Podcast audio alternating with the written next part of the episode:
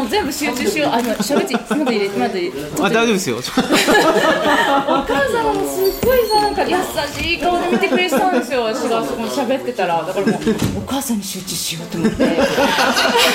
なんか毎回そうですね、誰かにしてもらっていやもう一番愛を送ってくれる人に集中するんですよ。帰りどうでしたって聞いたらすごい優し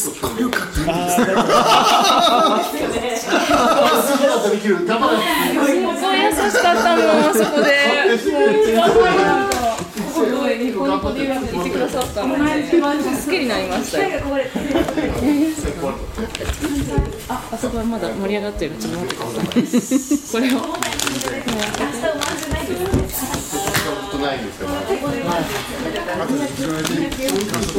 お父さん来てたんです。かトイレに立ったあれお父さんだ。い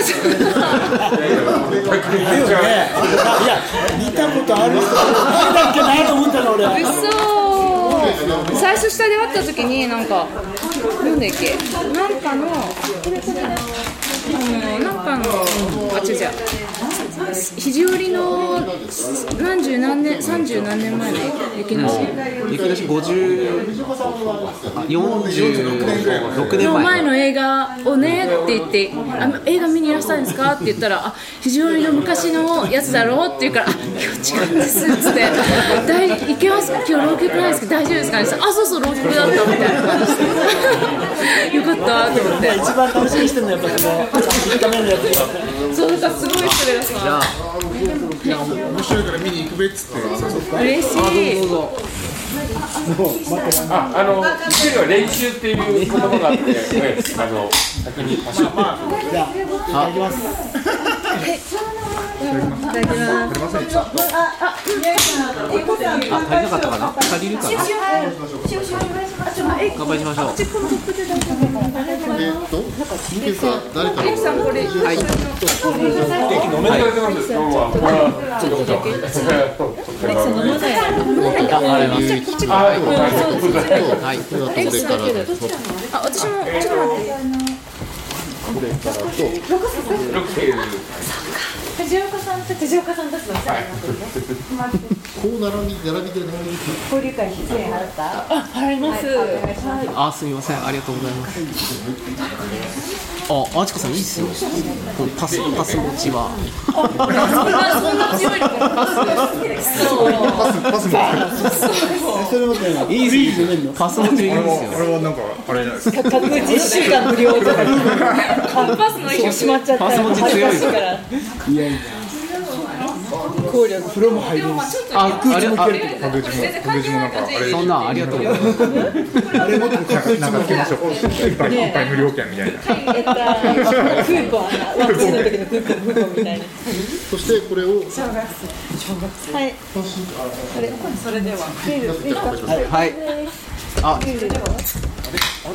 じゃ上からとてもございます。あはい。はい。あ勇気もありますか？大丈夫ですか？はい。あじゃあ絶唱浪曲ストーリー肘折上映、えーありがとうございました。こちらこそありがとうございました。本当に盛況でよかったです、じゃあ、はい。乾杯したいと思います、乾杯！乾杯。ありがとうございます。本当に目からありがとうございます。ありがとうございます。ありがとうございます。ありがとうございます。どうもありがとうございますありがとうございますありがとうございますありがとうございますありがとうございますとんでもないです。ありがとうございま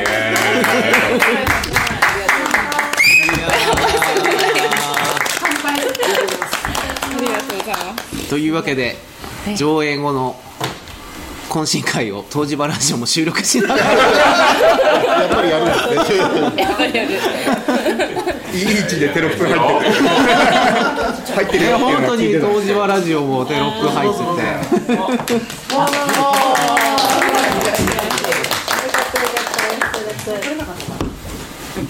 どうぞしてもらってもはいお願いしますはいいやいや、あの、このラジオ収録も新会費はそのまま渡す感じであいや後で後で生産していいですはいもうこのまま収録もこのまま流し流しじゃあこのまま一いいですもう回入れちゃっていいこのままですか新会費あいいよいいよ。いいですいいです。ベッドのところの音すごかったでしょういや僕私ちょっとちょもあそっとブルブルっとしました。こ調整しようかどうしようか思ったけど、まあ、このままで大丈夫そうだなと思って何もいじらないでそのままですよね。しました。私もテレパシー飛ばしてました。いけいけますこのままでっていう。何何？あのベッドのところのシーンの音ものすごく良かったなと思って、ちょっとブルブルってしちゃったんですよ後ろ後ろで。で一応昨日もセッティングしててそこのシーンはチェックしたんですよ。全部は見れなかったんですけどあそこのシーンは音肝だなとは思っててそれで俺に気づくのはさすがですすごいね言ってないですよ。言ってないですよ。素晴らしい。ですそうなんですよ。それで今日始まる前にあちかさんが来て 音がね、はい。音の調整をって言われた時あちょうどそこそこ昨日見たから大丈夫だと思うんですよねって言ったそうなんですよ。うんよかったなんかあったら後ろから行こうかなと思ってたんですけど、ものすごいいいいい音だったっていうかいやーよかったですよ本当にね。ねえ、最後の、うん、あのお染め様ってすごく、うん、感動しましたね。感動し音に感動私が感動してる。いい映画だな音と声が大事なあれでしたからね。はい、いや本当コリーショすごかったんですよね二人うん。うんいや僕も念願の2回目見れてよかったです本当に。あそうです、ね、やっぱり1回目見た後すぐもう1回見たいなと思っててずっと。うんねその理由がコリーショのね。コーリー師匠もそうだしやっぱなんかオープニングですね、僕は。あそこをやっぱもう一回へえ小染さんオープニングでなんか喋ってたのが、うん。なんかもう一回見見たいなって1回目見終わった時に思ったんですよ、うん。それを今回見れて、ああそっかここでこういうことを喋ってたんだなって思いながらえー、またこう2回2週目を見て、なんかこうあの2回目の最初が僕にとっては1回目のエンディングみたいな感じで、へえそれでこうなんかこうぐるっと一周っていう一か周みたいな、ん。へえおすごい。そういう感じがしました僕ルはープしてまルしたねープそうですね。名ループしました本当に。名義表言葉。嬉しい。うん。ループ映画。ループ映画ですよね。本当に。でどうでした？ストンときました？小曽根さんが言ってたこと最初、うん、そうなんですよね。そのでひ人がなまた亡くなって会いたい人がっていうのがこうやっぱ最初と最後でこう、ね、結びついてみたいな感じで見れて、うん。いや僕は本当に良かったなと思って。ーありがとうございます、あー嬉しいです。何度でも見れますね。何度でも入れますね。本当にそうですよね。56回見てます。ヒロさんものすごい何回も見てくれていろんな劇場でやってくださってたから昨日そうなんですよ。あの平田で上映してくださってああそうですよね。はい、うん。その前が鶴岡街中記念もあってやってくださったんで、うんはい。いやだ僕らはあちかさんがここで編集してた時は、うん、映画の内容の話は全然したことないですよそんなことないですそうですね。全く。何も知らない。よ何も知らなかったですよ本当に。そうなんですよ。そうなんですよね。うん。うん。まあ、でどの場面が使われるかみたいなこと、まあ、だからそうですね。何を何の映画撮ってるかもそんなにね説明してなかったかもしれないですよね。うん、ほとんど知らなかったですね、うんうんそれが不思議ですね本当に。むしろ。映画の話をほとんどしてなかったっていうね。ほとんどしてないそうかもしれないですね。そうなんですよね。うん。でも懐かしいですね。ラジオに出してくれて。頼みに頼みに行ったんですよね。私 蕎麦屋さんに。ね。蕎麦屋さんに。ラジオに出たいんですよ。自分から頼む。自分から頼んだよ 松山ちょっとでも松田さん。映画の話しなかった気が。一回そうここでまさにここで、うん、でも映画の話はしてないと思う。映画の話何もしなかったけどしてないですよね。何の話したんですかね。それだってラジオも撮ったけど撮った後の方が長かったじゃない？俺多分寝てたそうですね多分そうですね。寝てた方が長かったと思いますねそんな気がするんだなんか。起こされたらごい無盛り上がってるなと思って。あ松田のスタジアムさんもいたし、そうですそうです。そのなんか時。恋愛の話いっぱいしてましたよ。ね。どうどうやって非常理では、うん、恋愛って中と外村の外にデートはどこに行くの？そうそう言ってたね。全然。集中してないももつ屋だのそば屋だの人の恋愛のこと考えてる。そうだしまいに合いびきし放題ぐらいの。旅館の部屋でですか？とか言って。なんか部屋いっぱいあるじゃないですか。おかしい。おかしくなってるもう。そうなんですかみたいなまずいですね。そうね。ラジオの話でなんか出たい出たいどうしたら出れますか？そうですそうです。そうですよね。もうだから僕売り込みするしかない本当そうなんですよ。が最初に会ったのはまさに大黒屋さんに泊まってて、はい。金兵衛さんの屋根の上で僕ら雪下ろしてた時に上からこう手振ってくれて。びっくりしたんですよね、うん。もう。あの時がああなんか噂に聞いてる なんか映画の人なのかなみたいな感じで見て,、はいはい。見てたんですよはい。ね、、面白い。大黒屋さんのお部屋もすっごくいいお部屋で、なんかもうこんなお姫様気分で30日を過ごせるのかとか思って。こんな午前最高の部屋。午前が出てきてこれを3食食べて 温泉に入ってどんな甘やかすごいすごいじゃないですか。すごい夢のようだと思った。あのだんだんごちそうが負担になってきて。皆さんごちそう出してくださるからもう食が細くなっていくとあっちから食べられなくなって。お弁当箱に詰めるようになったんですよ。あなるほどね。はい。はい、で昼ご飯に食べてそれも良かったんですけど。あそうそうそう。懐かしいです、ね、ああれ2020 21年の冬ですね、だから初めてコロナ始まっての初めての冬で、ああ、ん。そうですね。みんなかなり緊張感があった年ですね。でマスクみんなつけ始めていて。でいろいろルールが変わったりしてた時期だったんですね。だから旅館さんは特にすごく大変だったそうですね。すごい大変でしたよね、あの時お客様が本当に、そう激減っていうかね。ね。そっかそっか。だ団子屋さんの団子食べたことあるないんですないんですよ。餅とそれを団子屋さんの団子を食べることを私の次の目標にしたいと思います。新作復活劇いいね。安村さん復活劇団子今小さん染さんの真似したんです和彦君は初めて。初めて。見ましたけどどうでしたあのお披露目のあれですよね。標識の幕をこう、ノーあそこの意地意地のノーカットみたいなのが、ああカメラが位置をこう変えてう場所を変えたい場所を変えたいしながら。いやなんかあれあれにグッときましたよね。あのああのシーンそこをカットしないでやっぱりこ意地でもあれそこはノーカットでいくぞみたいな、本当もうスッと一番前の幕まで出れると思ってたんですけど、あのこう幕開けてた人とかがいてもうわしゃわしゃしちゃっていけないってなって隙間からまず一回取ってとか思って。あいったと思ってこう向こう向こう側に行ったんですでもあの感じがなんか、あのねえグッときますよありがとうございます正面にカメラを一台も据えてなかったですワンカメ。ワンカメで。勝負。わかる、はい。わかる勝負。なんかあの袖から撮ってたらその小染さんの後輩の視点っていうか小染さんが立ってた位置に今度新しい若手が入って、その子の視点で撮れるかなと思って、それであそこに。ちょうど優子師匠の顔がこう正面にあってああっち見ちゃうんですよね。いいんですよ。そうなんです、いいんですいいんです。はい。すごいなんかあの機微というか表情がすごいあれグッときちゃいますね。うん。その小林茂監督もねおっしゃってました。あそうですか。はい。そう今だから帰ってサバイのお母さんが、うん。あのおばあちゃんはもう死んじゃったの？って言ったら「いやまだ生きてるよ」って。この間笑点に出てまこの人生きてたそうなんですよ。半年で2回も出たんですよ。もう今一番フィーバーして今がもう本当に優子師匠めっちゃ売れてるんで。すごいそれがもうなんかね本当にみんなにとって明るい明るいことなんですよね。うん延期も初見今年も証そうなんですよ。だから英樹君がね見てる時にこれ歴史研究会的な視点ではどうなんだろうみたいな。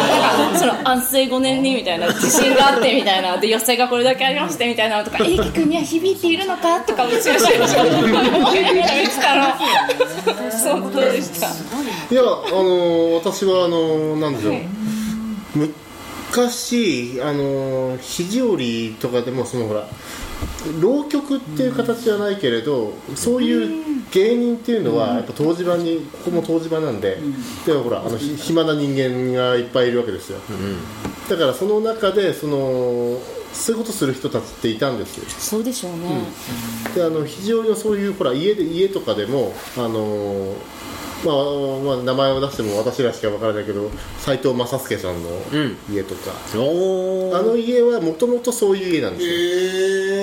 え？そういう芸人さんの？初代がその初めて来た斎藤、あの正吉っていう人が、あの初代になる。あ正吉の上か。のが初代になるんだけどその人があのあのめくめくらって言った、まあはい。めくらの人で。盲人の方そう。でであの得意得意がそのお客様の部屋座敷に上がって七人芸をする。七人芸。そう。あの一人で、えーっと七人。歌三味線鐘太鼓なんだっけ笛なんだっけ、それそれをあのたあのもうあともう2つ何かあるんだけど、それをあの全部一人でこなして、あの、め同じなんかこう同じくめめくらの同じめくらになった時にこうなんだろう。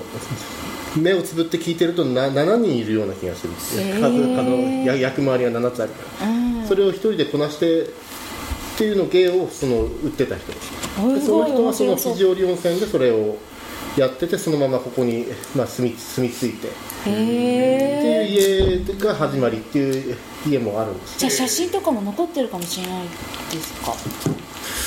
俺聞いたけどないって。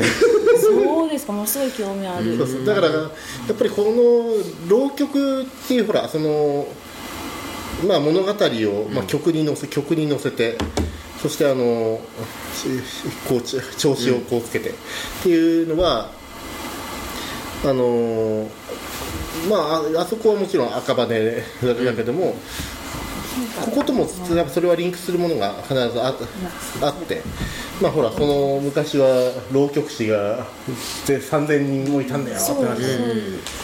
そうなんか結構小沢昭一さんの本とか読んでると、この浪曲のルーツのところのあのは山形で撮影されてたりするんですよ。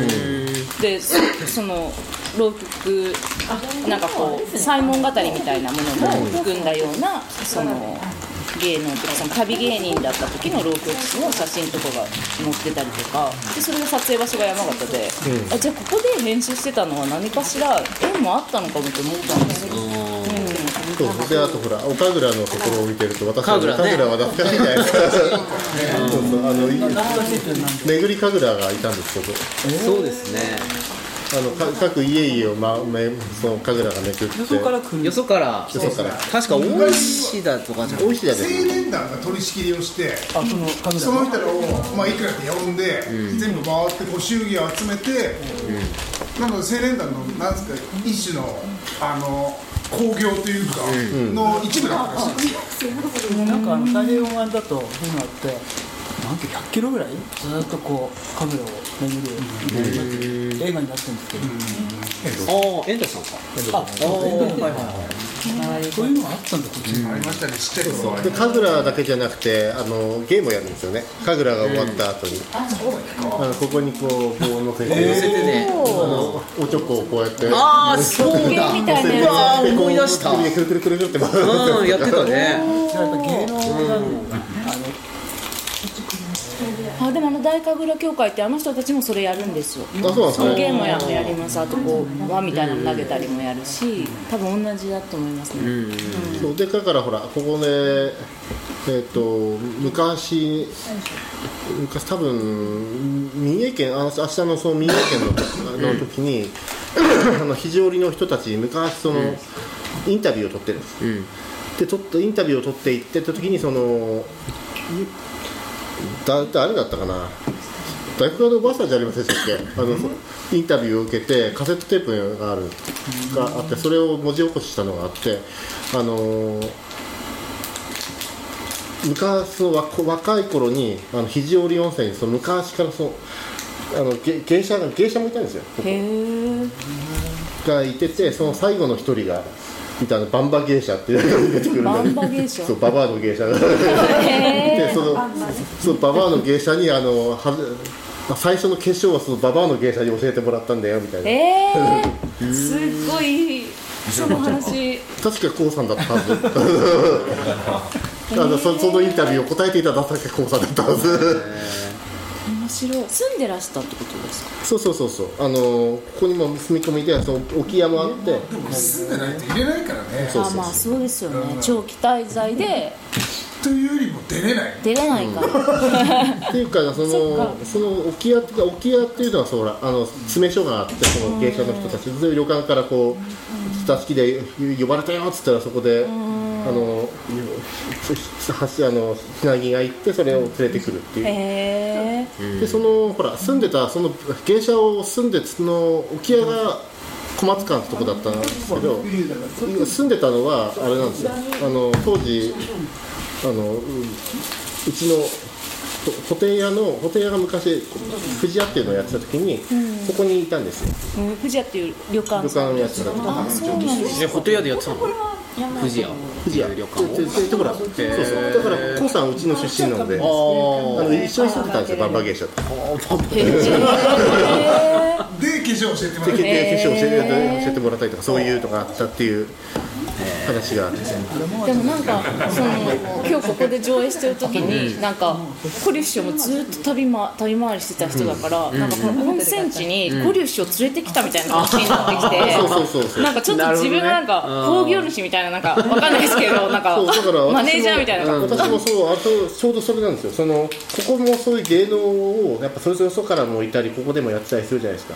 でここでほら映画としてそのまあもちろんその浪曲を一つ丸々ってのはできないけどもそれをほらここで流してるって、みんなが見てるっていうのがなんかそれが昔の非常にみたいだなっていうふうに思ったんですよ。いい。やっぱ湯治場文化っていうのがなんかそうそうそうそう。ねちょっと垣間見えで昔は芸能ってどこでやってたうんとまああの一応そのほら、そそれぞれ旅館の宴会とか座敷ににその芸者とか、そのそれこそほら七人さっきの七人目くらみ七人芸とか、そういうのはえーそう旅館でそう宴会やってるところに余興としてこうそそこにほら、つ詰め所があるので詰め所とかその家に呼びに行ってっていうふうにやっててあと昔木戸線を取って実際にやってたっていう記録があるのはあのうちなんです。かうちです。えで会場も？会場うちホテルさんのお家の中に。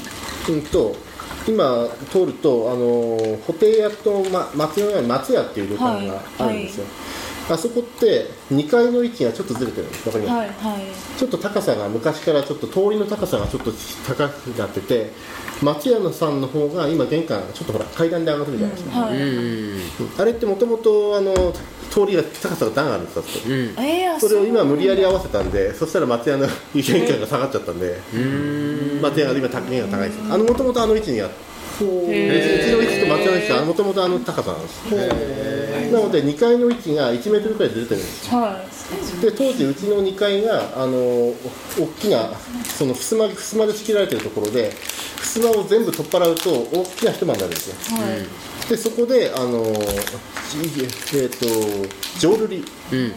えー、一番あるのは人形浄瑠璃。です今浄瑠璃とあとなんだっけ能楽えー、能楽をそのうちのところでその横にふ笛とかをそ揃えてそこで演を演じるんですよ、でそれの客席が目の前の松屋の松屋から見る。んです松屋の2階から見る超かっこいい。この通りを挟んで向こうを見る。えー、すごい。すごい遊びですね。それでそのうちの2階でそれをやって当時1階にいた金山さんがきそうあの木戸線を集めてっていう。え世界で一つの場所にあった。店ホテル屋の1階が。1階？1階。ー、すごい。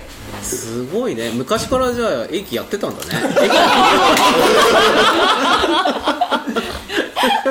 そう俺私がね。駅が、もうそういうふうにね、見えてきた。もが受付をして蕎麦屋が上映をして 金山が酒を出して 今も変わらず。そうあれあれそうですね。あれ今も変わってるすすごい。ええいや他の皆さんのちょっと感想も聞いていいですか？ぜひぜひ。お願いします。あじゃあ佐藤さんいかがでした？仙台の佐藤さん。佐藤さん。いきなり？あまああの仙台で見ようと思ったんですけど、ちょっと見る機会がなくてでまあ中身とかは正直あの周りの人は見てたんですけどどういう内容かっていうのは一一切聞いてなくて今日初めて拝見したんですけどまああの仙台にはない文化がお江戸にはあるなと思って、本当にあこういう、まあ、仙仙台なんかもあの確かに工業として来ることはあるんですけど、そこっちのあの地元の文化に根付いてる文化ではないので今では。はいだからそういうところを見るとやっぱりあのいや東京ってやっぱりいいなって思っはい、そうですか。ありがとうございます。すごい嬉しいです。見ていただけて。はいます。いえいえこちらこそ吉川さんは今日一回劇場で見られて、はい。今回は今回今回あのりかこさんが見てくださそうったなんですよね。あのーぜひね、あのーまあおおかみにも見てもらえればと思ったんですけど、まあなかなかまありかこさんしか来れなかったですけど、はい。でまあぜひ見見てきてくださいと。はいあと仕事はしますから。かっこいいそうでしょ？見てくれたんですね寝てた。クーク寝てましたね。それでも気持ちがいい映画はね、見られるんですよ。ねみちこも初見そうですよ初見ねですね、大黒屋さんでもさっきからちょちょろちょろ出てるあのうちのばあちゃんも多分あの、あの三味線の、あの、うん。じゃなくて年が多分一緒なんですよね。ああ玉今生きてれば。あの昭和の16年に18歳って言ってたんで。大正おそらく多分14年とか3年とか13年最初10あ10年です10年です。10年なんですけどうちの兄ちゃんは13年なんですけど。でもおそらくどどその辺だなっていうところでいやすごくあの元気でいらっしゃるところを見見ると。うーんなんかもうやっぱ一筋に頑張ってきた人なんだなみたいなこう。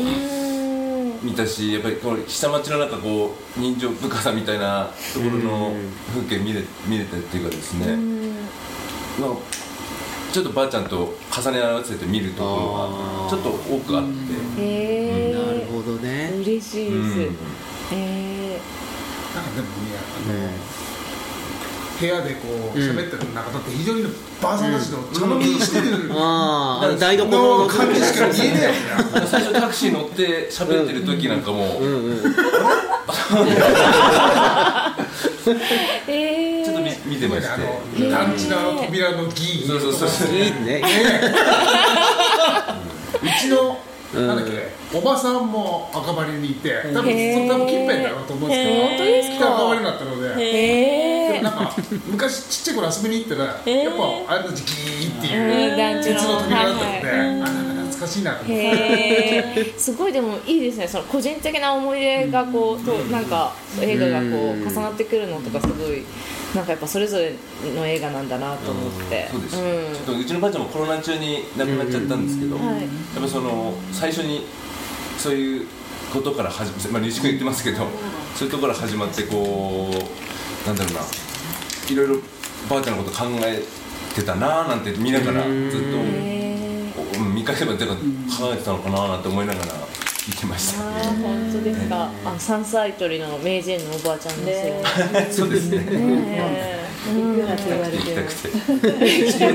たことがないので、うちのばあちゃんは。そうなんですよ。でもすごいそのそのなんか情熱行きたくて行きたくて山菜採りに行きたくて行きたくてっていうのと優子師匠のなんかもう三味線行きたくて行きたくてはなんかすごい近い感じがするっていうかもうやめれないんですよ。でなんか芸人をやめれないしあのコロナの時ももう優子師匠こういうお年なんであの寄席来ていただくと東京だし電車も混んでるしあの危ないんであの細目さんはやっぱちょっとこ今回はしばらく休んだ方がいいと思ったみたいで電話でいくら説明しても、あのわかんないんですよねなコロナってなんだみたいな感じになってて それで結局そのファックスであの送ってでもそしたら今度はなんか自分が仲間外れにされてるって思うんだみたいなでそうじゃないんですって言っても師匠の命の危険だみたいな感じですごい説得するの大変だったって言ってました。うんもうやっぱやりたいいくらでもやりたいっていう感じ。今でももう夢がいっぱいあって、あれがやりたいとか次はあの演目やろうとかなんかもうすごいんですよ、うん。もうだいまだあと何年もいけるんじゃないかって思うぐらい 本当に。えーじゃあ畑野さん、どうでした？なんか、私あの浪曲ってあのかなんだっけ？メロディーがないっていうふうなことをおっしゃってたじゃないですか。あ楽譜がない。楽譜がない。ですよはね。私浪曲のこと全然知識がなかったんですけど、なんか日本風のミュージカルなのかなってちょっと思ってる節があって、はい。はい。でもなんかあ全然違うんだ。じゃあその歌い手さんと三味線を弾いてる演者さんは合わせてその息を合わせてその場でやってるんだなっていう気づい。て、本当にもう人生の相棒ですね。あそういう感じです。あの、本当二人で一人なんですよ。だからその相棒の一人を失うっていうのが本当に私は結構心にグッときちゃって結構途中からボロボロ泣いてましたおあでも初初見ですか？あ初見です、へー。でなんか古龍師匠はもう旦那さん多分亡くなってらっしゃるじゃないですか、はい。部屋の感じ見て、はい。で多分その2人でもう相棒人生のもう片割れのような中でやってきたのに、っていう中で先にや行っちゃうっていうのは本当に私は結構なんか身内のこともそう考えてしまってめちゃくちゃ心にきましたね。だからその今優子師匠があの元気でご健在でまだ芸人やってらっしゃるっていうのはやっぱり小染さんの存在あったからこそなんだろうなって思いました。めうんありがとうございます。ちゃくちゃ感動しまいやした嬉しい途中からボロボロありがとうございます。うん。小さんを弟子にだから迎えたことで優子師匠が元もっと元気になったんですよ。だからなんか優子師匠も引退考えてらしたんですよ。古龍師匠が引退したらもう自分ももう終わりだって思ってたんですけど。病床だった時に結構優子師匠落ちてらっしゃいましたもんね。なんかちょっとかわいそうになって言って、失恋したみたいなそうそう失恋したみたいだねって言ってああもうなんか本当に夫婦とか相棒とかもっとこんな言葉で表せるような仲じゃないんだろうな2人は。って本当にハートの片割れ失ったような気持ちになるんだろうなって。私なんかそこまでの人に出会えてないのでまだ。どんな気持ちなんだろうなっていうことを考えて本当に心にきましたね。なるほど。あ。りがとうございます。すごい。すごい。本当に。さっきループものっておっしゃってたと思うんですけど、ループもの、はい。そういうその映画の形態があるんですか？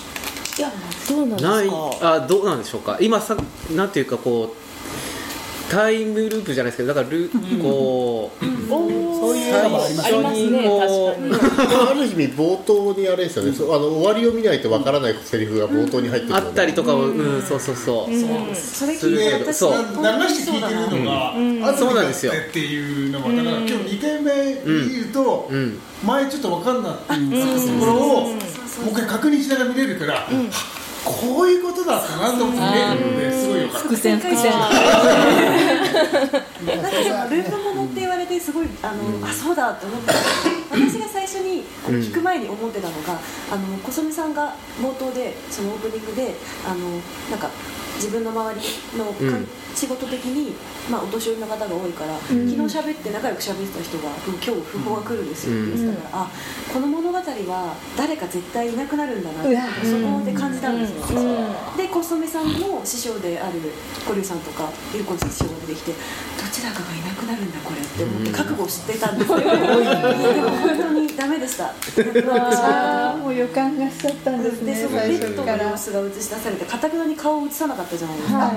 あれはやっぱりこうなんか配慮だったんですか？そうですね。あの港屋小龍師匠ってあのあのすごくいい舞台が一つ映ってますけど、あの時88歳だったんですよ、でもその時あの85って言ってたんですよ自分の年を。3歳差があって。てものすごい可愛い人だなと思って。だからもうやっぱ女なんですよねどこまでも。だからその美しくあの当然撮ってほしいと思ってると思ったしそのあのベッドに寝寝ているのが港屋古流であれば自分は顔まで映そうっていう思いだったんですけど、それが港屋古流なのか岩橋俊恵さんって本名なんですけど、そのどっちかが判断つかない時はあの手しか映さなかったんですよ、でカセットがかかった時にあの港屋古流が入ったんっていうかその立ち上がったんでだからもともと入ってるんですよ、はい、それであのそこでか腑に落ちたっていうか確信持ってあの顔にもあのお顔にもカメラ向けたっていう感じだったんですね。私の解釈がその演者ではないものではない顔を映さないっていう解釈だったんですけど、はいはい。合ってたってことですそうですそうですはい。そういうことです。ありがとうございます。ありがとうございます。うん。いやちょっといいよ俺。どうぞ。あのじ実は感想聞かれて感想一つも喋ってないうんあのなんかねお奥さんが来たって話して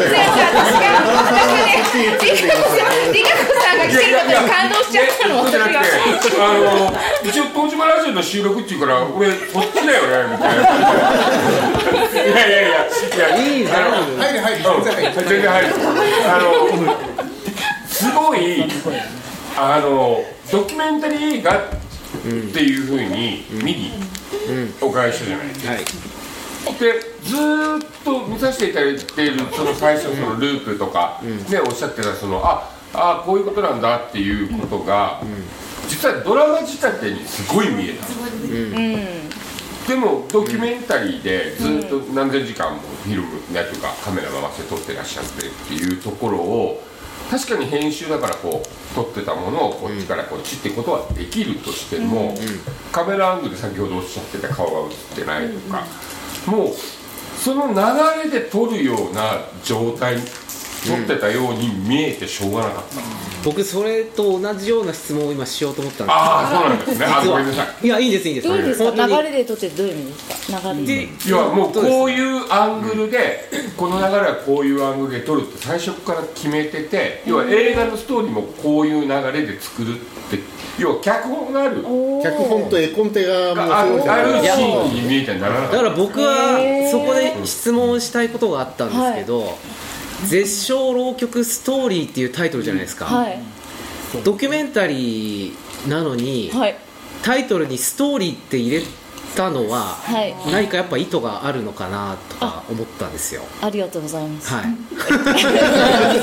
それはですね、あのあのドキュメンタリーの編集が終わった時に、うーん、なんていうか、そのどこまで自分がそのいつもその神社とかに行ってお願いしてたのはとにかくあの、うん、一番いいトンネルになれるようにっていうことを願ってたっていうかその物語は向こう側にあって私っていうトンネルが一番いい素直にその物語を通すトンネルになれればいいと思ってたんである種いた子いいいた子になれればいいと思ってたんで、私が物語を作ってるというよりは向こう側にもうこう、私を通して出たいよって言ってる物語があってそれがどういうふうに素直に出せるかっていうことを思ってたみたいなとこがあってそれで編集が終わった時にだから神社でお願いしたのはこうとにかく余計なことをしないようにっていうその自分がなんていうか間違いのないようにやれるようにってことをお願いしててで編集が終わった時にその物そこの見たものがまるで浪曲ってその大衆に寄り添ってきた芸能なんですけど門付け芸から始まってさっきおっしゃったように、えー大道芸になって旅芸人として土佐回りして寄席に上がっていった人たちもいてでもずっと大衆のそばにいてこう人情話が多いっていうか弱気を助けるような話とか、その障害のある方をこう助ける子供を助けるとかですね親を失った子供を助けるとかなんかそういう人情話が多いんですけどなんか私がこの見せてもらった物語がまるで浪曲の一石みたいに見えてそれで、はい、これもう浪曲そのものの物語を見せてもらったっていう感じがしてそれで絶唱浪曲ストーリーになりました。はい、あれタイトルって後からつけたんでしたっ後でつけました。吉川さん今の説明で、吉川さんの質問というか。うんあのーまだ本当に聞きたいとこはまだなんだけどあまあどうぞ。はい。どうぞ。どうぞじゃあそのずっとカメラ一つ持って撮ってらっしゃったとか、まあ、ちょこちょこね、あのー滞在されてる時にあのなんかこういうとりあえず6曲がとかうん。だけはこうお伺いして覚えてたところがあってで一番すごいなと思ったのがその声が出なくなってあの師匠がね、あのここで、あの閉じさせてっていうシーンがあって、はい。あれものすごく本当にこうしっかり撮ってるじゃない。はい。あそこのシーン、はい。であれあのカットを撮るために本当にずっとカメラ回してたんだろうな、ドラマじゃない以上、っていうことにすごく感動してであの時間にカットしてカットしてカットしてあれ作品に仕上げるまでにすごい結構悩んでらっしゃいましたね。悩みました。あの苦しんでらっしゃる。はい。でそういうのをすごい思い出して、まあ、正直感動して拍手して帰ってきたんですけど。ありがとうございます。はい。どうもありがとうございました、はい。以上です。その舞台を降りられる過程みたいなものはいくつもあったんです、そうあの今一つで見見せる形になってますけど、うん。でもそのうんどれだけの数を重ねて見せるかっていうこととかもやっぱりあって、あのうーんただその古龍師匠にとってはあのやっぱりね小爪さんもあそこを世の中に出出されるっていうことに対して抵抗があったみたいなんですよ。そのえその映像。をやっぱりその一番ね尊敬してる師匠が舞台を降りるところを晒すっていうような考え方にもなると思うし。だからうんすごいこうどういうふうに見せるかってっていうのはすごい、うん、難しかったんですね。うん、であの本当は3段階ぐらいかけて見せていこうかっていう感じもあったんですけどもうもうあれ一つ置くっていうことに最終的になったっていう。感じで、はい。そうですね。で私も同じようにあの大好きだすごいファンだったんで、うん、やっぱり、うん、ショックでしたね。はい、うんただまあやっぱり古龍師匠の浪浪曲人生の中で、うん、大事な一つのポイントだと思ったし、うん。あのうん、それはやっぱりあの、まあ、自分がなんかなんていうか責任を持ってあそこにあのシーンを置くっていう感じの決断っていう感じでした、はい。なんかでも本当にそういう場面その後沢村豊子師匠。もはい。こう、あの繰り返し言っちゃった後にねあの手の添え方が僕はすごいあのあの手になんかそうなんです。そこを拾ってあそこがですね僕はすごくグッときくるんですよね。そうなんですよ。そうなんです。だこうこう二人でこうこう抱いた時のこうひ手の添え方がすごいなんかな、はい。こう。そうなんですよ。あそこはすごく良かったなと思ってありがとうございます。私ももうあの あどっちか何あのし中で何を撮ってるかっていうと実はその手を撮ってるみたいなあそうなんですね。そしてあの鏡もあそこに。そうですよね。鏡に映ってるんですよねその手,、はいはい。手がね、まあ、意識とあれを撮ってるという私の意識はそこに向向くうん。向かって見てたって感じですね。広い絵ですけど。なるほどね。だからやっぱりなんかなんていうかさっきね言ってくださったようにその本当に相棒で浪曲師と曲師ってその五分五分でやってるんで、あの片方が失敗したこともまるで自分の失敗みたいにものすごい感じるんですよ。それであのなんていうか一心同体みたいな感じでやってるんで、でい豊子師匠もああいううん性格なんであの思ってることあもう あそこの部屋に入ってる時点で、ドンドンドンドンって足をわざと踏み鳴らしながら入ってくるんですよ。私来たわよみたいな感じで、ね。それでこうバーッと言うんですけど、左手は背中に当たってて、そうなんですよね。だからなんていうか、言いたいことはお互い言うんだけど、そこの根底にはやっぱり相手への尊重とか尊敬とか愛みたいなものもあるっていう感じでそうなんですよね。ああやって喧嘩すればいいんだって思思いました。誰か。喧嘩っていうか誰かとなんかこう、うん。わーって言ってるんだけど、こっちの左手が優しいんですよね。そうなんですよ。そこが、でもやっぱ2回目かな、2回目見るとやっぱりいろいろ気づくことがまた増えますね。そうですね。2回じゃないんですよね。見るたびに見るたびに、ね、どうかの新たな発見っていうか、まあ、もっと見嬉しいてるところもあるんだけども、うん、やっぱり違うよね。こうやってでも話した後に見るとまたまた変わりますまたそこもそこ気づいたらね。もう一回見たい。もう一回見るとあーってい。うのが言えるそうなんです。隠れキャラみたいな隠れポイントみたいなのがあるんですよ。うんうんうん。いくつか。自分の。うんあの持ってるなるほどね、はい。あと多分例えば1年経ってとか、5年経ってとか見るとまたね全然はい、そうですよね。そうですよね。噛めば噛むほど味が出る。そうですよね。いやそれこそ雪の詩なんてだって40何年ぶりに、そうですよね。すごい。見ますからだってねななんだろすごいね。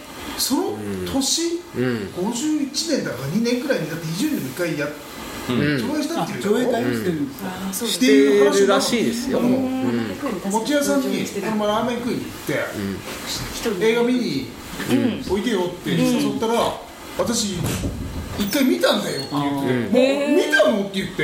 え誰がですか？あのかけさり餅屋さんっていうラーメン。あラーメンの。お母さんが、私昔一回見たのよって言って、えーってでもやっぱりやるよね。ここがロケ地だったら、必ずやりたくなる、あの俺俺もあのそのあのほら新聞記事とか記事が出たとかであの行くと仙台ここでやったよっていう人はもういましたここでやったんですか？でここでもここでも一回上映したんだよっていう、えー、じゃあ戻ってきたんだ。そのもちろんのお母さんはその51年に非常に嫁に来たんだと、ああそっか。でその後そうですね。うんうんうんうん。う51年。おでもひろし君が51年に生まれてるからそうか。でも本当に来て多う分っていう話をしてたな。そっか。ひろし君ってえっ、と餅屋さんの長男ですね。うん。僕も同級生が1人いて2人男の男2人いるんですけど。でもその時は餅屋さんだったんですか？餅。も旅館も畳も畳屋も 旅館はその時はやってないか。その後とか。やってますよ俺やってるか？俺俺子供の頃やってましたよ。旅館やってたんだ。旅館。うんそう旅館は知ってるけどそのそ頃やってでも餅屋の今のお母さんが来てラーメン食堂やった食堂やったのか。もしれない。うん。なあそうか餅屋をやってない可能性ある。やってないかもしれない？でも餅屋やってない？やってないその可能性ある。時はやってないけど僕が小学生とかの時は旅館もラーメン餅屋あとお父さんが畳屋もして。すごいいろいろややってましたもんね。へえ餅屋はいつからやってないっていうか餅を出してないの餅はいつからですかねでもお父さん亡くおなっ父さん亡くなったあ亡くなったそうだね。年か年からだな。敏弘さんがね。そういやでも亡くなってからもちょっとちょっとやってたなやってたね。そうですね。でもでもきっかけはそれですねやっぱりね。その51年だったら、まあ、1976年だから映画の公開の年だからそうですねそのやっぱり直後はやったんですね、だ結構覚えてる2人が。回ぐらい見たって言ってました。あそうですか。ん。うちさん2回見てるんで2すか？回ぐらい何回か見たって言ってました。そうなんかあの俺の3つ上に、うんうん。今年51みたいな人が2歳ぐらいで出てるっていう、かっていう話を聞いたってそうそう見に来ようか来ようかな本人は分からないです今度もう2歳全然覚えてないみたいなので。カズ君は？あ出てましたよね。おお分かるんだ。あ分かる分かるあれ。あはっきり分かるっすあのうん。オサイドのシーンだよね。てほしいんです。あの、えーあの、えへんのはるちゃんが、はるちゃんが子供をこう連れ、連れてるんです。で、あの顔はどう見てもえへんの顔。えへ顔えへ顔えへんですの顔。どう見てもえへんの顔っていうのは。あそのうちの顔ってありますよねそうそう。で、でも、カズくんに一回見せたら、違う、違うっつって。他に該当する人いないでしょ消去法で言うのみたいな。いや、生まれてない生まれてすぐかかすみちゃんが見てらしくてうんあの、うんうんうん。チャコイコールなずってだけよっていう話を聞いたの。ああじゃあやっぱりそうですよねあれ。絶対そうなんですだでもだからシューもだから俺と同じだから51年1歳だから。1歳だもんな。そう。いや明らかに立って明らかに自自立自立してあの服着て歩いてきてるから。じゃああれは家族しかいないですよね。そうなんですよね。すごいですね結構な映画祭りですね。結構ないかもしれないですようん結構な。はいあなんだなんだはい。あのここに浪曲なんかその古流師匠に惚れ込んだっていうふうなことが書いてあるんですけど、はい。なんかそのじゃあ映画撮ってみようかなって思ったきっかけって何なんですか？映画撮った撮ろうと思ったきっかけはえっとあ写真に最初すごい興味があって、あの写真をやりたかったんです最初は、であのただ古竜首相の映画を撮ろうと思ったちょっとまた企画ですか？絶唱浪曲あ絶唱のきっかけはですねあごめんなさい映像を撮るきっかけの話からしちゃうすごい昔に戻っちゃった、えっと、絶唱浪曲ストーリーは、えっと、そもそもあのフランス人のヴィンセント・ムンテードサッカーがいて彼があの世界中を旅しながら、えっと、魂に響くような、えー芸術表現とか特に音楽表現音楽のルーツみたいなのを探して旅してる人ですごい小さな村にいるすごい歌い手のおばあさんとか、あのお音の表現ってこう辿っていくとやっぱり宗教的なものに行ったりとかしてその宗教儀式を取ったりとかあのして世界を旅してる人なんですけど日本でも同じようなプロジェクトやりたいって言われてで日本人の魂に響く音って何なんだって言われてそのリサーチを手伝ってくれっていうふうに言われてそれであのあの一緒にやり始めたんですよ。それであのえー詩人で歌手の友川一樹さんって方がいらっしゃるんですけど友川さんのライブに行った時にファンの方にそういうものを探してるんだったら浪曲っていうすごいジャンルがあってあ浪曲っていうジャンルがあって旅芸人を40年してた港屋古龍っていう人がいるからその人がすごいから絶対見た方がいいって言われてそれがあの初めてのきっかけだったっていうかそれで、えー浪曲を見に行ったんですね。で古龍師匠を見た時にあの小曽根さんと同じようにすごい衝撃を受けまして力転げ落ちそうだったってもう本当そんな感じであの現れた時に全然他の浪曲師とあのまとってる空気が違うんですよ。でそれを後で七福師匠って玉川七福師匠って映像にも出てるんですけどその方にと話した時にそれは旅の風雪に耐え抜いた浪曲だからあれは真似しようと思ってもできるものじゃないんだっておっしゃってでやっぱりその経てきた人生がやっぱり声節に乗っていくようなところがあるんですよね。それであの浪曲を聴いた時に浪曲の世界が向こうに見えてるっていうよりは自分がその浪曲の世界の中にいて、あの江戸時代の橋のたもとに立ってて雪が降ってるのを感じるんですよ。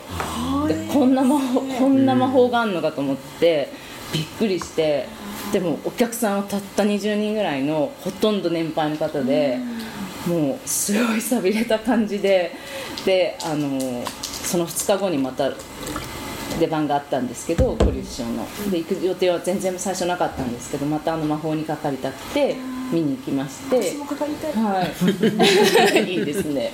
確信を、まあ、持ってそこで。それであの撮影をお願いしたっていうのが、はい、最初です。細めさんと同じですね。なんかやり方が違っただけ本当本当そうです。あそうなんですよ。ーどうなんかもうどうして今生きていないんだろうってすごい私聞きたかった生で。はい、でもなんかやっぱりそういう方はまだ全然あ全然というよりやっぱあこの人すごいなっていう人ってい,、いるんですよ、なんかそのいい意味で小染さんと古龍師匠のその歌い方全然違うな そう。うんいい意味でですよ。ね、はいはいそうですね。なんかそので日本人の魂に響く音楽は何だって言うとやっぱり五七五のあのテンポなんですよね、そう思ってるのでなんかへー。浪曲はそういう意味で響くものなのかなってちょっと今思いました、うんなるほど。おー音の調子で。へえなるほどね。五七五七七ってやっぱり日本人気持ちいいと思うんですよ。私はすごい気持ちいいので。おー浪曲はめっちゃ気持ちいいなって思って気持ちいいですよね。そうそんな中にあのね古龍師匠のこう演技力が加わると、うん。さらにね見えてきますよね状況状況が。そうなんです。どこで息継ぎしてるかねわかんないようなとこがあるんそれを見てでじゃじゃじゃんってやってるわけですよ、そうなんですよ。本当にすごいな。あのちょっと色っぽいシーンでは、あの豊子師匠がお三味線であの信内弾いてて、あの色っぽいその芸者の置屋っていうか芸者さんのあのあ置屋じゃないか、そのそのなんですかねそういう場所をこうい演演出してるんですよね。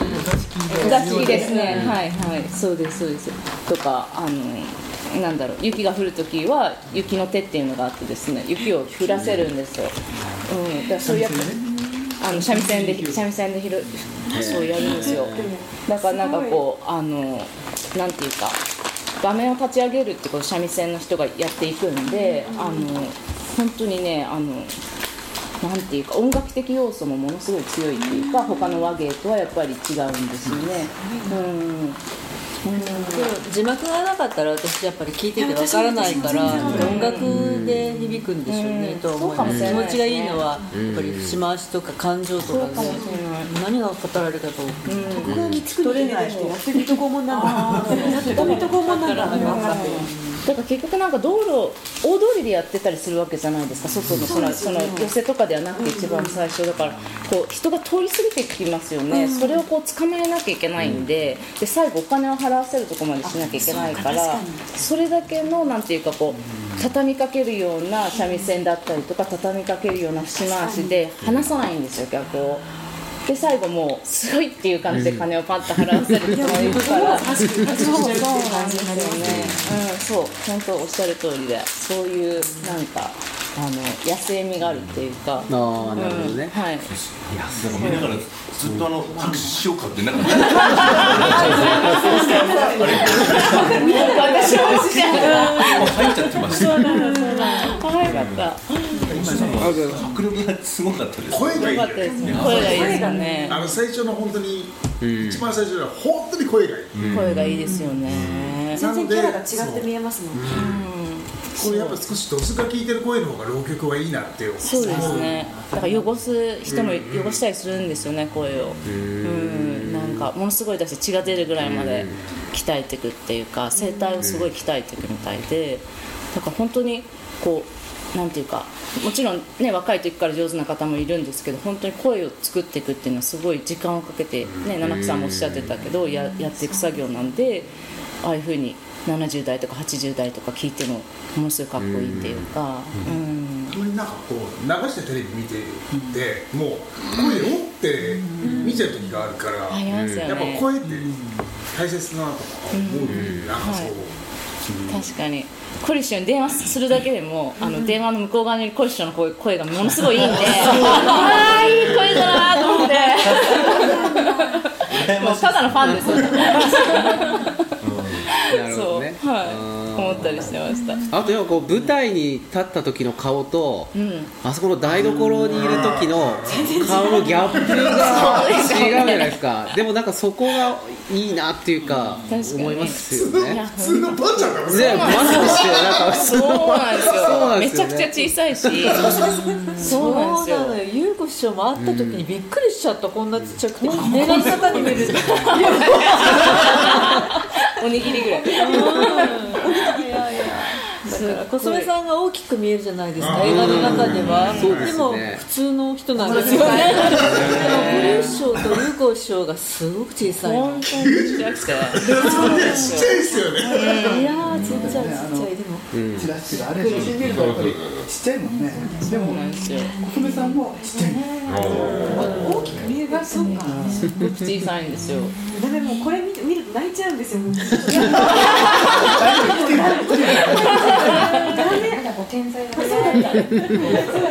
ぜひでもあの寄せにいらしてください。あの優子師匠まだあの出て出てらっしゃるんで。明日出るんです。よ明日出番明日どこにいるんですか？木馬で木馬で。はい浅草で。す月に一回実は父の姉が浅草です今日からね。そうなんです。ダメだったらどうしようって思って。日帰りして小染さんを見てえ今度優子師匠出るから泊まりがけで行ったでも見ると行きたくなりますよね。なるけどもなかなかねそのタイミングがなくて。そうっすよねあれはカメラ頭から7個しかやってないですもんねおしょうさん優しそうでした？なんか優しそうな感じしたんですけどあそんな感じなかったあ堀内師匠とか。ですか優しいはやまああのやっぱりその寄席の楽屋に入るっていうのはものすごいやっぱりそんな簡単ではなかったりとかしてカメラを持ってそういうなんか邪魔なんですよねやっぱり。あのなんていうか本番前のねリラックスしたい場所であるし着替えるし。なんかそんなあまりひせ広広いところじゃなさそうだったのでじゃないんですよ。まあカメラ詳しくないですけどその広角じゃなさそうな感じを そうですカットすごい撮ると めちゃくちゃ大変だすごいろうな近くに。ものすごくあの気遣って多分立ち位置気にしてました。ものすごい。あのなんていうんですかね。どういうどうしたらこの楽屋のもうそれ以上にたくさんの演あの出演者の方がいらっしゃるんであのやっぱり厳しい方は厳しいんであのどうやってそのまあ当たり前ですけどねそのしんどいですからねカメラなんて凶器持ってきて。だからその どうやってってその方々に受け入れてもらえるかっていうのは常に考えてたとこがあって。そうですね、はい。取り直ししてくださいなんて言えないですよね。これもう一回お願いします。言えない中で、あれすごいなって本当思ってます。ありがとうございます。はい。でもあちかさんが細めさんよりも先に出会ってたら同居士になってるよね。おっと、逆だったかもしれない。それはそう思うねやっぱ声もいいしねあのね、舞台挨拶聞いてると語りがねうまい、聞いてられる話が、多分逆だったかもしれない。大福さんみたいな新作をやってるんじゃないですか。いや本当思いますよ。後から入って撮ったから、ああなって逆だったら今頃は木馬亭でやってます。よでもこの間ねなんかあのあの春春風亭一之輔師匠の,、あの浪曲じゃなくて落語を聞いてね、ものすごくかっこよかったんです、あのなんていうか華やかな落語で、あの全ての所作を一つも見逃したくないっていうような舞台だったんですよ。でこれ自分弟子になったら毎日袖で見れるのかなってちょっと なんかやっぱまずまずそう思っちゃいますよねやっぱりなんかねあの近くで一番近くで見たいっていうね、まあでもそこ見たいだけじゃやっぱファンなんですよね、そこからやっぱり自分が覚悟決めていかなきゃいけないって、本当にね演者になるってなったらうんそうですね好きだけじゃねやっぱりうんえでも一之輔さんの番組にも出られてね、そうですね。ねはい。サンデーフリッはいサンデーフリックサンデーフリックではい出していただいてすごいあのそうなんていうかああったかいっていうか大きい方でしたね。一之輔さんと同いん？同い年同い年ですよね。私たち同い年なん私たちですよね同い年同級生は B もそうですけど。そうなんですよ。そうですよ。うん。一之輔さんと同い。長瀬が忘れてくる年明け鶴岡来ますよ。あそうですかなんか CM やってますね。へー。進行役が入ってそうなんですね。もうあ楽しいですからねそうですよね。あの商店メンバーに入るの俺知らなかった。あ一之輔さん。そうですかああの人だってごぼう抜きでねあの真打ちになって。いや商店にね出るなんて思わなかったから逆に。ちょっと違う。あそうです。ちょっとこそれ商店はそんなに実力のある落語家じゃないっていう違うじゃないですか。まあそういううキャラ的にというかなんかですね。はいはい確かに。逆に商店で浮いちゃうような感じ、うん。そうですよね。本当のね本格の。立川のねあれですからねまあむしろ原点回帰というかかもしれない。頂点としては男子さんのね。あれがもあったりとかねしますから。確かに。いやだからまだまだいるんだなすごい人たちはと思って、そうですね。はいはいいやでもやっぱそうなんですよね。こあの古龍さんのを聞くとやっぱ僕2回目やっぱいいなって思っちゃいましたうん、ね私も見るたびにいいなかっこいいなかっこいいなそうですよね。見るたびに思ってアる。んですよルバムで聞きたいよそうね。そうですよね。思います。本当に。う見たかったーんなん。かセリフじゃなくて字の文も喋るんだってことに気づいて、うん。全然字の文とセリフ一人一人の声が違うというか、違う登場人物なんだなってことが分かるんですよね、すごいですよね、声だけで表現できるって、うん、あのあのすなんていうか最後のすごい高い声で終わるんですけど、あの声は私あの撮影した時初めて聞いて、であの時あの友川一樹さんっていうそのさっきお伝えしたそのミュージシャンとのコラボレーションの舞台だったんですよ、で友川さんすごい男前なんでコリ師匠が女っぷりが女っぷりっていうかやっぱね、やっぱそういうやっぱ原点ってそこにあるんだなと思って、ものすごいウキウキされてたんですよ。えー、かわいい。めっちゃ可愛いでしょそれで木馬店にもわざわざあの来てくださって友川さんがあのご挨拶もその前に来てくださっててとかあのだから今までにない声がね出たんですよ。生命力ってやっぱそれがやっぱりね雪の詩につながってくるんですよね。確かに。だってねやっぱり裸のあのシーンの後にねやっぱり生命力を取り戻してあの海まで海まで行けたっていう。そうだからすごいよね。そうすごい。中原って本当なんだ連編連編非常時じゃないって将来に出て町内町内ともつながってますよだから。いやだからね途中までしか見てないんですよ、あそっか。途中で寝たからね。だって始めたのもう9時過ぎだよ。そうそうそう、ね9時過ぎから見始めた。の、散々飲んでから見せるからさ。まあそうですね。ねえ。最後まで見てない寝てるんだなるほど。でも団子さんなんか最近寝てないなと思って。セーブしてる。寝る寝るの寝るの飲むの？も飲むの？飲むの？飲むのセーブしてるん。ですかちょっとねいびきまでいかないな。そうね最近いびき収録してないから。静かですよね。でしょ最近寝るのは初めて物足んないすごい。おかわりが出ましたおかわりこれからあの寝物ができない人だからそうですよね。同じだな。除雪が始まってるっていうことにもあ今回2日出動しました？3日。出ました、そうですか、うん。ワクワクしちゃってこっちは。3メートル超えないからこっちはワクワクしたねもうヒヤヒヤしてる。気が。本当にななんだろう。あの、頭のネジが緩まないと、やってられない仕事なので本当に。はい。大変なんですよ、ねいかないのでだってね除雪してない道を行くわけですからね。そうですよね。でも見えない。まあ一応見えないから、あの脇にいっぱいポール立ってるんだけども、そのポールを、まあ、目指していくんだけどもここにはあれがあったなって思いを、ん。ねまあある意味自分の頭の中に AR があって、あね、あのアスファルトの道路があることを仮定していかないと道路もボコボコこう段差があってマンホールがあったりマンホールが。こうあるので。ね本当に5ミリ突起物があると、めっちゃゴンって。当たるんで実はねそのすごい。下水の工事をやってたことあるんだよ。うんうんうん。で朝日村もね結構降るんですよ。でマンホール設置するでしょ？その時にあの「ちょっと待ってください」と「うちの除雪連れてきますから」って言わあれて除雪の人が「ここは例えば1 5センチ下げてください」と。あそうあのフラットにすると引っ掛けるしミリ単位でね指示してくれるんですよ。あ。れがプロだねいいっすね。あの村はそんなことやってくれない。これなんでなんでかというと、あの坂田あたりは10センチ残して除雪するんですよ。ありえないでしょ10センチ雪残して除雪するでも分かります。あの怖いから。滑るので、あの全部除雪しちゃうと向こう吹雪がすごいので、道路凍っちゃうわけじゃないですか、朝日村はねカンナ掛けなんですよ。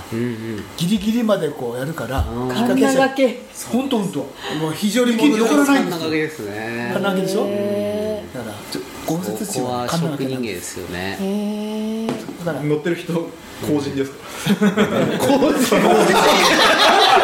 こけし工事です削り出しがなんであんなことできる厳しいんですよ本当にえでも体感だけでやるんですかお師匠さんいなくて体感だけ体感だけで師匠一応一応どんな感じでやるっていうのは聞くけども感覚でしかない一応なんだろう。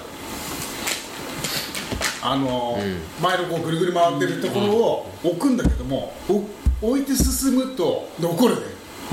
ちょっと上げてあのなんだろう。こう前にこう鉄の爪爪というか板があれだけどそれがただ置くとちょっとあずつ浮いてくるね。それちょっと上げることで進むことによって刺さっていく。へその感覚はねこんぐらい？あ今ついたからここからちょっと上げるとこんぐらいだし例えば上りだとちょっと上げないとダメだし下りだと下げなきゃいけないとかす乗ってごい技術です覚しかない。へえあの大きい機械でねそれが分かればその感覚23を年かかるんだだから失敗しないと覚えられないってこと？失敗がね怖いだよ。あのそれがね自分がなんだろう。痛い目を合うだけだったらいいけどもなんかを巻き込んじゃうこともあるわけたまに道路にとんでもないものがあったりもして前なんだっけな。まあなんだろう。例えば側溝の鉄の蓋があれがを噛んじゃうと大変になる。おそれをこうガンとやって上上げ上げちゃったりとかなんかですよね。するともうあの焼き切らないと取れないあっからちこっちぶっ壊れますよねわあたまにありますよねそういうのね。あるん。です俺小さい頃にほらあの子供の小学生くらいの頃に学校に通ってる道すがら、なんか知らないけどあのボルトの頭があ落ちてたり落ちてたりするじゃないですか。あれ子供の頃は何のボルトなんだろうなって子供思ってる思って歩いてたのが大人になってからああ、ロータリーのボルトだこれっていうのがあのへあの手押しの手押しのロータリーとかでもあのボルト切れるんですよね。あの硬いエンジンっていうか、を守るために、えあの負荷がかかると綺麗になるやつですよ、すごい作業。カチャンカチャンどうどうどうどうん？ああボルト切れたって思った。そそれでボルト拾った時にあ小学生の記憶までこうぶわーって遡って道路に落ちてたあのでっかいボルトは。あれかすごい回収しないからねそう。そうってことはそこら辺であの止めてボルトをはめ直しをしたのかっていうへえずっと続いてる仕事なんだずっと続いてだから明日やるね。そうだ。明日ゆゆゆではない。ゆではないか。あれなんだっけ？あの金目の裏でやったやつ。あの時のは雪の冬の肘折温泉。雪の肘折温泉？あの途中ほらあの結局あの終わりまで作れなかった。作れなかったやつか。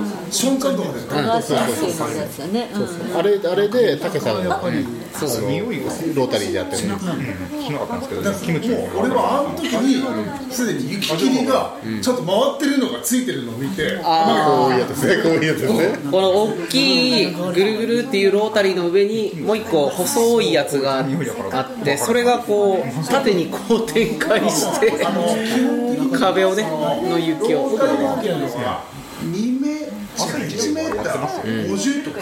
60とかぐらいのしかなくてこのさらに上に壁がいくと壁を削っていかないとだんだんだんだんこう壁がうん落ちてくくるからその壁を削りながらまっすぐになるようにやってる歯の彫刻家見えない見えない。あれって見えない。すごい。な除雪車の映画ちょっとって教えてほしい。ですね自分は知りたい。けれども除雪のされるまでみたい。なのがちょっと知りたい。音声は一切取れ取れませんよあの和製土製が誰のバスあの先輩たちの？2人しか出てない。あの運転手とか大概和製土製どんなどんなバスえー。あれ人によっていろいろ独特ですね話しながらやってるんですよ和製女性あのうるさくて話せないんですけど。機械の音でね。まあうちのとこは俺は寄りたい。なるべく広くしたい。でも相方はあんま寄りたくない。あの安全をまず保ちながらやりたいで喧嘩になる ああもうなんかもコンビうコンビは同じなんですか大体肘折りはあんま変わらないですかあーだ。から浪曲と同じですよね全く一緒なんかさまたね舞台降りるとこから喧嘩してたりするんだけど同じだでも終わったら肩こうねこんな感じで次は絶唱除雪ストーリー常設ストーリーいいですね見たい見たいそうですね。